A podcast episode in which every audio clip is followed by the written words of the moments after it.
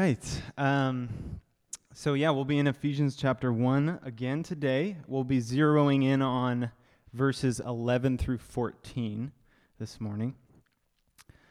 Before we dive in, um, it's been a good series so far. We're right in the middle of it. Um, we're in the middle of a six week series, all of which is included in chapter 1, where we are meditating on our identity in Christ. We all have at least several, if not many, identities. Uh, I myself wear many hats. Uh, I'm a son, a brother, an uncle, a husband, a father, a charge nurse, a housemate, a landlord, a pastor, a Seattleite, an American, a friend, a neighbor. A lot of hats, a lot of roles. I'm sure you can relate with just juggling all the different roles that we have. And I find worth in all of those identities and all of those hats that I wear. But if I don't daily secure myself to my identity with Christ, then all those other identities, whether they're just one of them or all of them combined, will crush me. So, this series that we're in is so important because we're meditating on this identity that we've been given in Christ.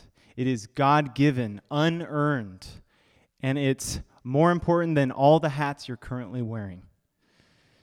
So, this is our third week studying one long Greek sentence, a 202 word sentence from the Apostle Paul who's the only one who could write such a sentence, um, where he blesses God for everything he has done for us in Christ.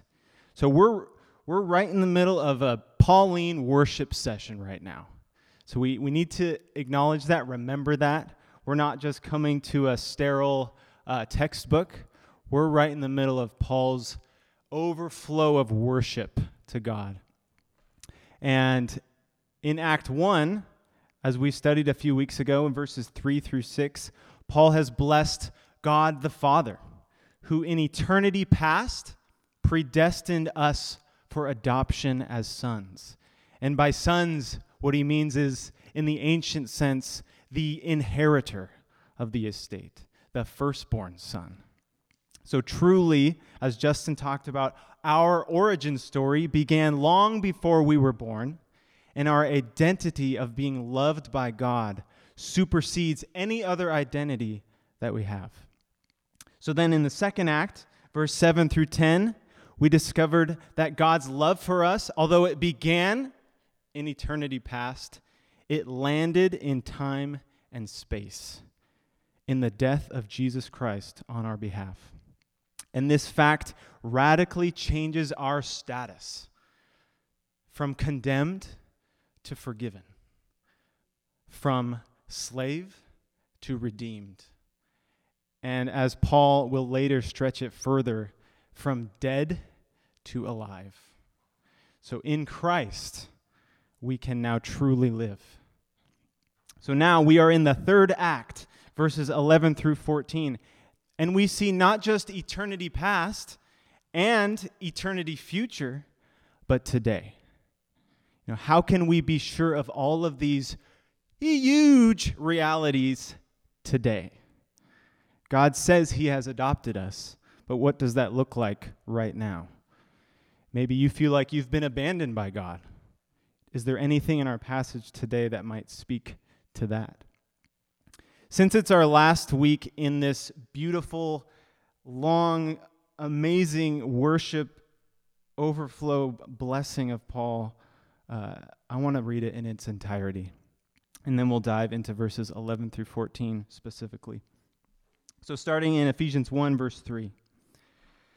Blessed be the God and Father of our Lord Jesus Christ, who has blessed us in Christ with every spiritual blessing in the heavenly places, even as he chose us in him before the foundation of the world, that we should be holy and blameless before him.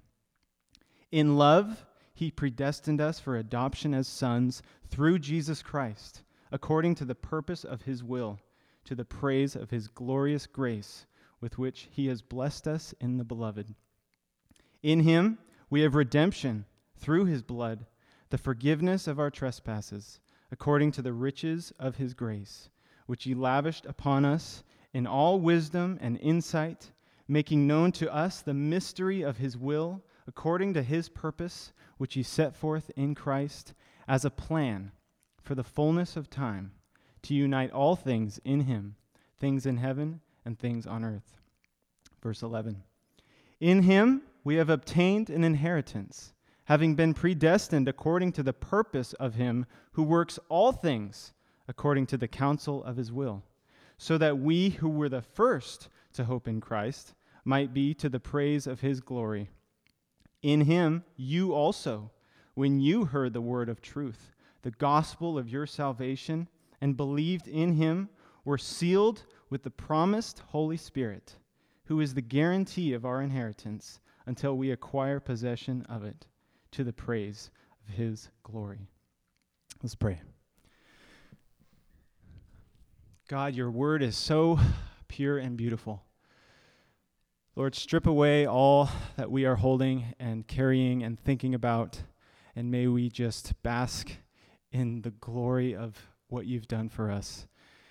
Help us to be washed by your word this morning.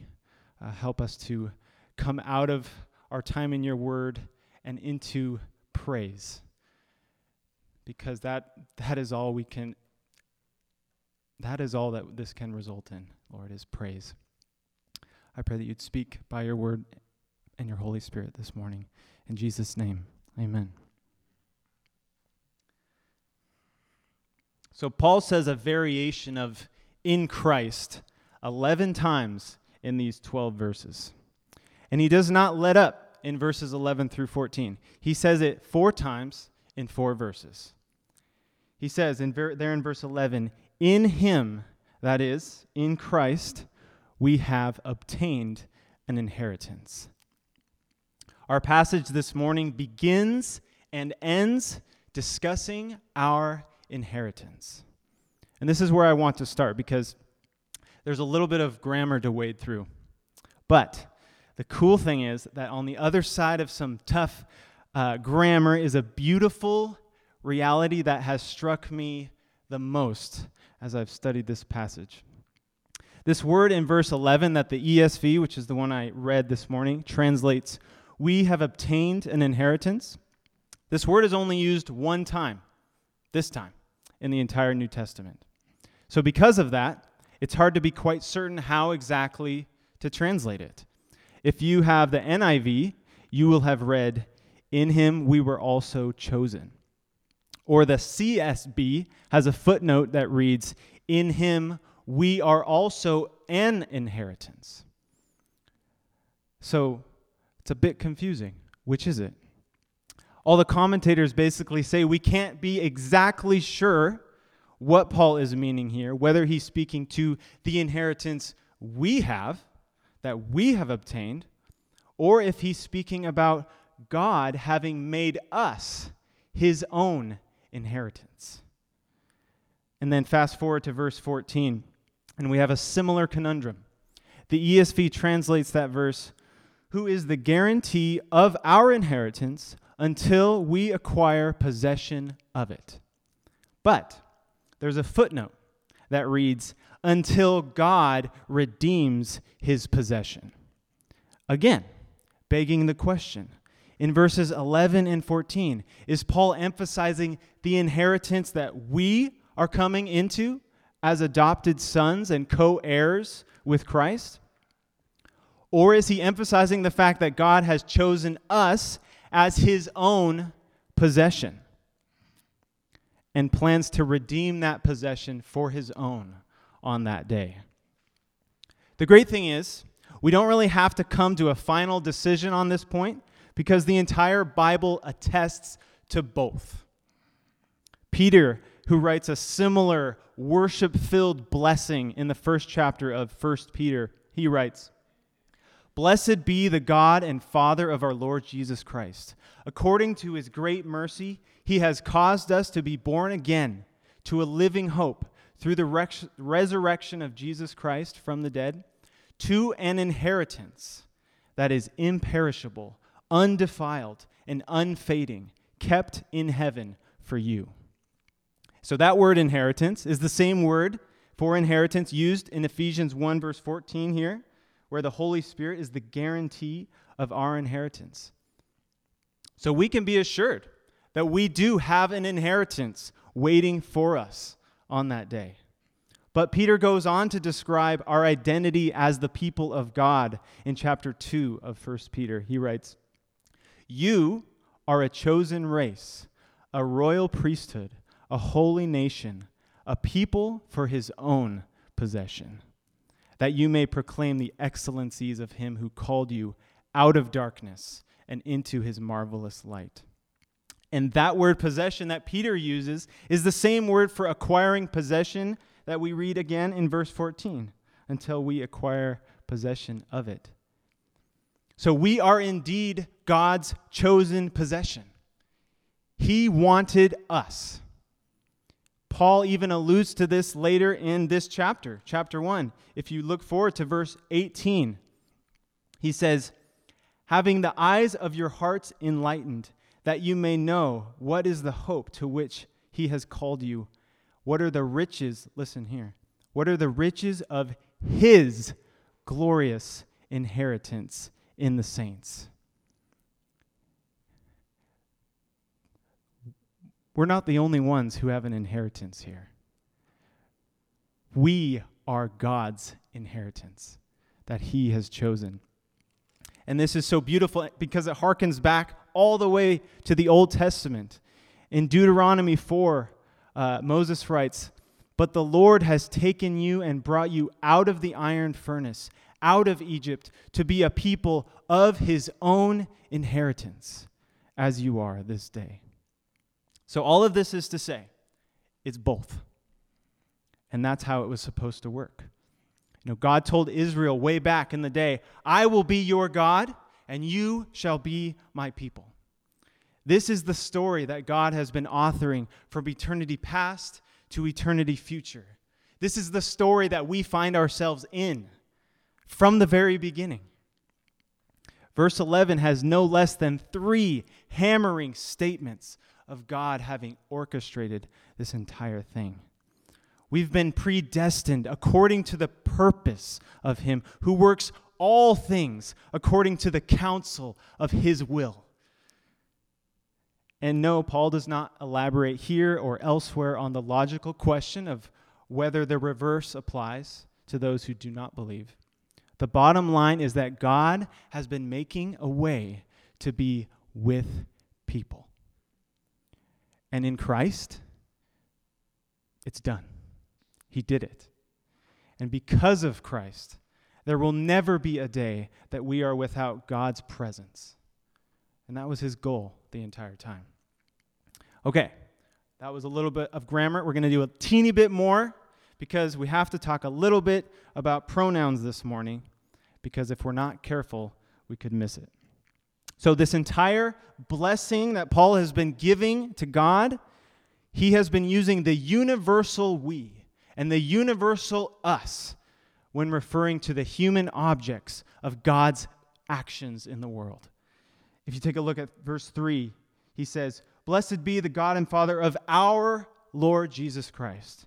And in verse 4, even as he chose us in him before the foundation of the world. That we and that us, that is all Christians, universal. But now, Paul starts differentiating a bit.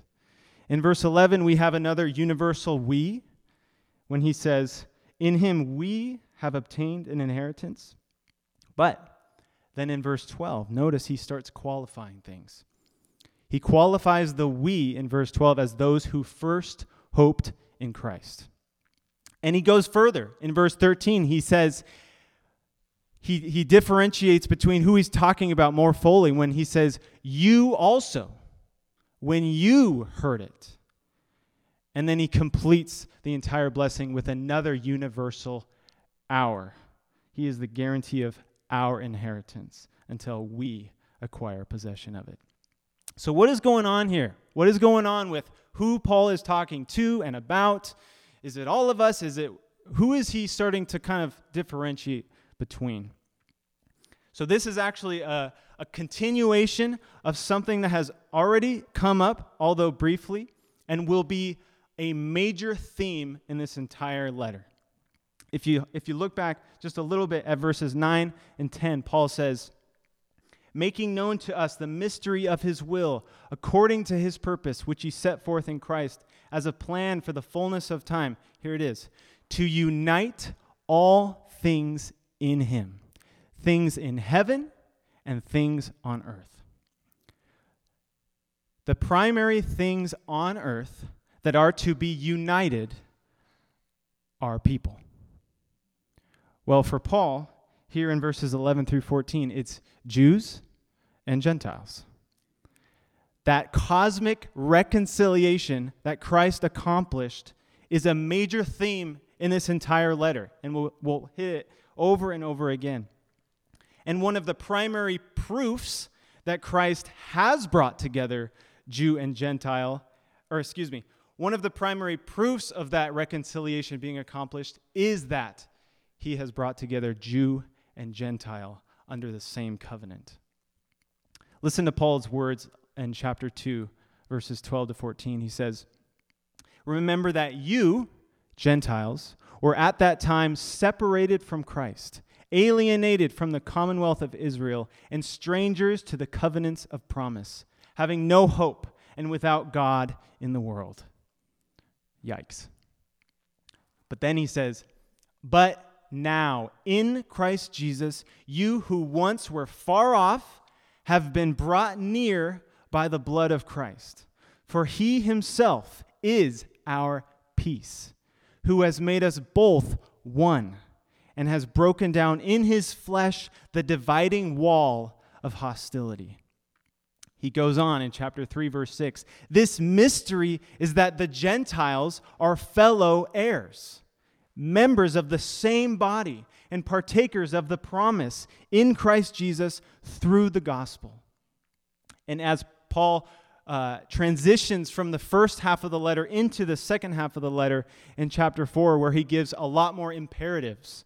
He says, I, therefore, in ver- verse 1 of chapter 4, a prisoner for the Lord, urge you to walk in a manner worthy of the calling to which you have been called with all humility and gentleness, with patience, bearing with one another in love, eager to maintain the unity of the Spirit in the bond of peace. So, for Paul, Jew and Gentile, and for us, Christian unity, it has been accomplished and is something not to strive for, not to build, not to pursue, but to maintain because it's already been purchased. So getting back, getting back to verses 11 through 14, I want us to in, to observe, excuse me, three realities. First, we have found our people. Second, we already have the promise. And third, we are now waiting for our possession. People, promise, possession. When Harry Potter finishes his first term as an 11 year old first year student at Hogwarts School of Witchcraft and Wizardry, he and his friends, Ron and Hermione, are boarding the Hogwarts Express, heading back to London. And his new friend, Hermione Granger, comments, Isn't it strange to be going home? And Harry, Harry responds with, I'm not going home. Not really. And that is exactly what we have. Harry, you know, he, he had a rough childhood. Uh, his parents died when he was like one. Uh, he's brought up by his aunt and uncle who are not uh, sympathetic with those who are uh, magical people. Um, and it was only when he arrived at Hogwarts did he find true friendship and family in his new community. And we, like Justin said, this is not a, a Jesus and me thing. When we have been redeemed, when we have been transformed, brought from darkness into light. And when we look around, we need to realize that we're not the only ones. That we have been adopted in Christ with one another. We found our people. Anna and I like to tell our daughters, they're two and a half years apart, that they should treat each other with respect because, one, you are each other's best friend. We're just trying to force it. You know, you're, the, you're each other's best friend. It's a fact. And two, you're going to be sisters your whole life, so you better get used to each other. We hope that we can encourage them towards pursuing a sisterly, loving relationship. But with other Christians, the stakes are even higher. You're going to spend eternity with these people, so you best get used to them now. And the cool thing about Christian unity is that it's already been purchased. The dividing wall of hostility has been destroyed in Jesus' flesh. You know, he prayed, like Justin said, I think you said that, uh, for Christian unity before he died. And I find that amazing. And it saddens me because we look around and we don't see it. It's, it's sad. but I'm encouraged because I know that when that day does come, every single person who is submitted to the lordship of Jesus Christ will be fully unified. There will no, no longer be any disunity, dissensions. Oh, it was Chris that prayed for that. And it's cool because just like we get in the Holy Spirit a foretaste, uh, a down payment of our future inheritance, we can also experience a foretaste of unity. You know, we, we shouldn't be surprised or shocked or disillusioned when we don't see it fully realized right now because we don't see the kingdom of God fully realized yet. But we should expect a foretaste. You know, we should expect to taste what it's like to be fully unified with Christ and his people. As a as a nurse, I encounter people all the time, all different walks, many a time Christian. Uh, and over the last decade, as I've worked in the, the medical field and, and met and experienced Christians of all walks, uh, from you know Catholic to Protestant to mainline to non-denominational to what have you. I think one of the the biggest things that has stuck out to me is that foretaste of Christian unity. Because when you meet someone and you you find out they're a believer in Jesus, you can really tell if Jesus is the most important thing in their life. And you can also tell when he's not. But when he is, boom, that moment is a foretaste of the unity that Christ has already purchased. But it involves people who have fully submitted themselves to the lordship of Christ. So if you want Christian unity, draw nearer to Jesus. Because in drawing nearer to him and submitting yourself entirely under his lordship, you'll find you are unified with everyone who has done the same. So we can have a foretaste of that. So we found our people, and we have the promise. There in verse 14, or sorry, uh, 13. In him you also, when you heard the word of truth, the gospel of your salvation, and believed in him, were sealed with the promised Holy Spirit, who is the guarantee of our inheritance until we acquire possession of it. I love that Paul use, uses the word promise here. He says the promised Holy Spirit. Because in doing so, you know, he is talking to Gentiles. He is talking to a non-Jewish audience, and he's then hearkening back to the promises made way back in ancient Israel to the Old Testament and showing that we Gentiles get to partake in these same promises that were made to them. Listen to the words of the prophet Ezekiel. He says, And I will give you, this is God speaking, I will give you a new heart, and a new spirit I will put within you. And I will remove the heart of stone from your flesh and give you a heart of flesh. And the prophet Joel adds to this And it shall come to pass afterward that I will pour out my spirit on all flesh. Your sons and daughters shall prophesy, your old men shall dream dreams, and your young men shall see visions. Even on the male and female servants in those days I will pour out my spirit. The Gentiles receiving the Holy Spirit, this was a mic drop moment in the history of the church. You know, when Peter gives his testimony uh, of observing a Roman centurion, Cornelius, and his whole family receiving the gospel, one, but after that, receiving the Holy Spirit, speaking in tongues that they did not know, prophesying, extolling God. Acts 11:18 says his Jewish Christian audience fell silent. They were just like, "What? The Gentiles get this too? That's crazy." And this caused no no minor you know, issues in the early church. There were many Jewish Christians that did not like this. And they fought to keep the Gentiles out, at least until they converted to Judaism. But thank God that he had other plans. So, how did the Gentiles receive the promise? Verse 13, Paul says, When you heard the word of truth, the gospel of your salvation, and believed in him.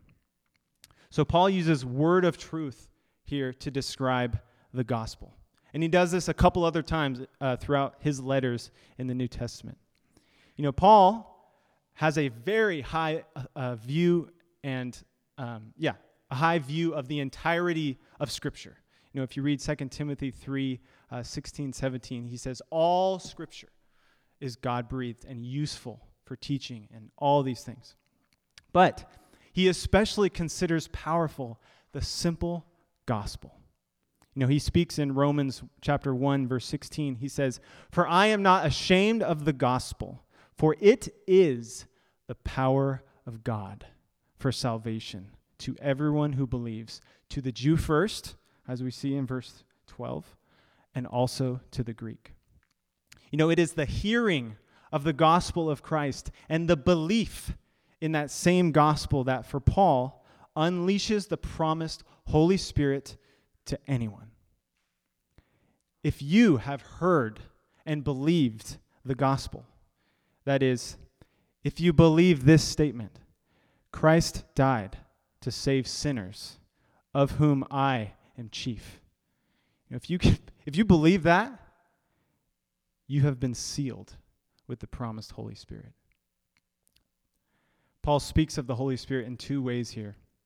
First, as a seal. You know, a seal in ancient times indicates ownership. A landowner would put his seal or brand you know, on his property, including livestock or, or just any possession or even uh, a servant, indicating ownership and protection. Uh, another thought that came up while we were studying this passage in our home group this week is that a seal was also what kings would use to ratify new proclamations, new laws. You know, the moment a king's seal was on a given declaration, it could not be undone. And in the Holy Spirit, we are marked as God's permanent and protected possession. So, first, as a seal. But Paul also speaks of the Holy Spirit here in verse 14 as the guarantee of our inheritance. And there are multiple other words, and perhaps your version has a footnote. Mine has a footnote that says, or down payment. Or another word that could be used is earnest. If you've ever purchased a home, you know you're supposed to put down earnest money, which basically means you're serious. And if you back out, you're in trouble. Another word that could be used is foretaste.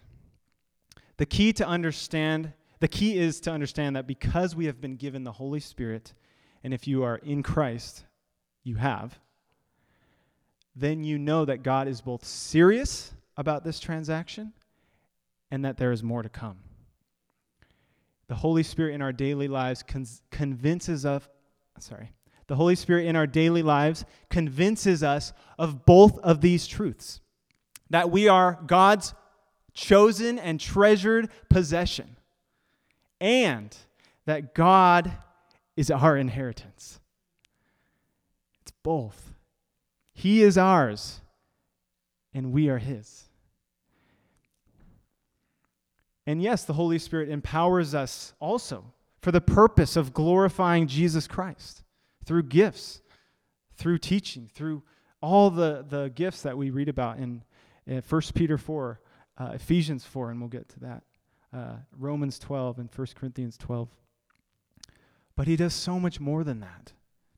You know, he convicts us of sin in the only way that he can. Not with condemnation, but with the only way that he can. A, a joyful realization that the way we're going is not helpful. That's how he does it. He also enables us to draw so close to God that we can call him as little Jewish kids would call their dad, Abba.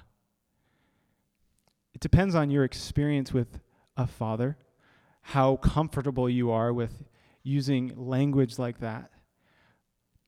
But the Holy Spirit is the one who can empower and enable you to feel and be so close to God that that is your that's just what comes out. The Holy Spirit is a foretaste of God's end game of intimacy with his people. And he mentions the Holy Spirit every single chapter from here on out. So we'll continue to build on what it means to be a community of believers indwelt by the Spirit. So we are a people, we have the promise, and we are awaiting our possession. Verse 14 there. Until. Ah, oh, that's the worst word because it means it's not yet, right? That is our eternity future. You know, we've, we've been taken off the streets and we've been told that we are to inherit. I have a confession. I've been watching Downton Abbey lately. It might be our third time through. I know. A lot of the plot line to that story has to do with being an heir. The Crawley family finds out in the first episode of the first season that the beloved heir that they thought would inherit the entire Grantham estate and Downton Abbey itself tragically went down with the Titanic. So the estate is then to be inherited by a previously unknown and distant cousin. Oh. And he was the heir on paper, but at least initially, he wasn't the heir by experience. God isn't just making us inheritors on paper, He is making us inheritors and heirs so that He can draw nearer and nearer to us every day until that day when we acquire possession of it, or if you look at the footnote, until He redeems His own possession. If you're not a Christian today, please understand that this is the God of Christianity. This is not a God that says, here's a list of what you must do, here's how you are to behave, and if you can't do all these things, then forget it.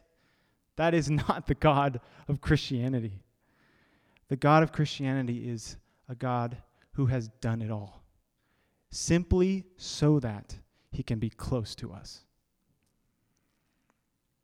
So that's what you're saying no to if you say no to that God. And just like the first Jewish Christians who tasted this for themselves could say in verse 12, to the praise of his glory, we Gentiles can join the chorus and also proclaim that all of this is to the praise of his glory.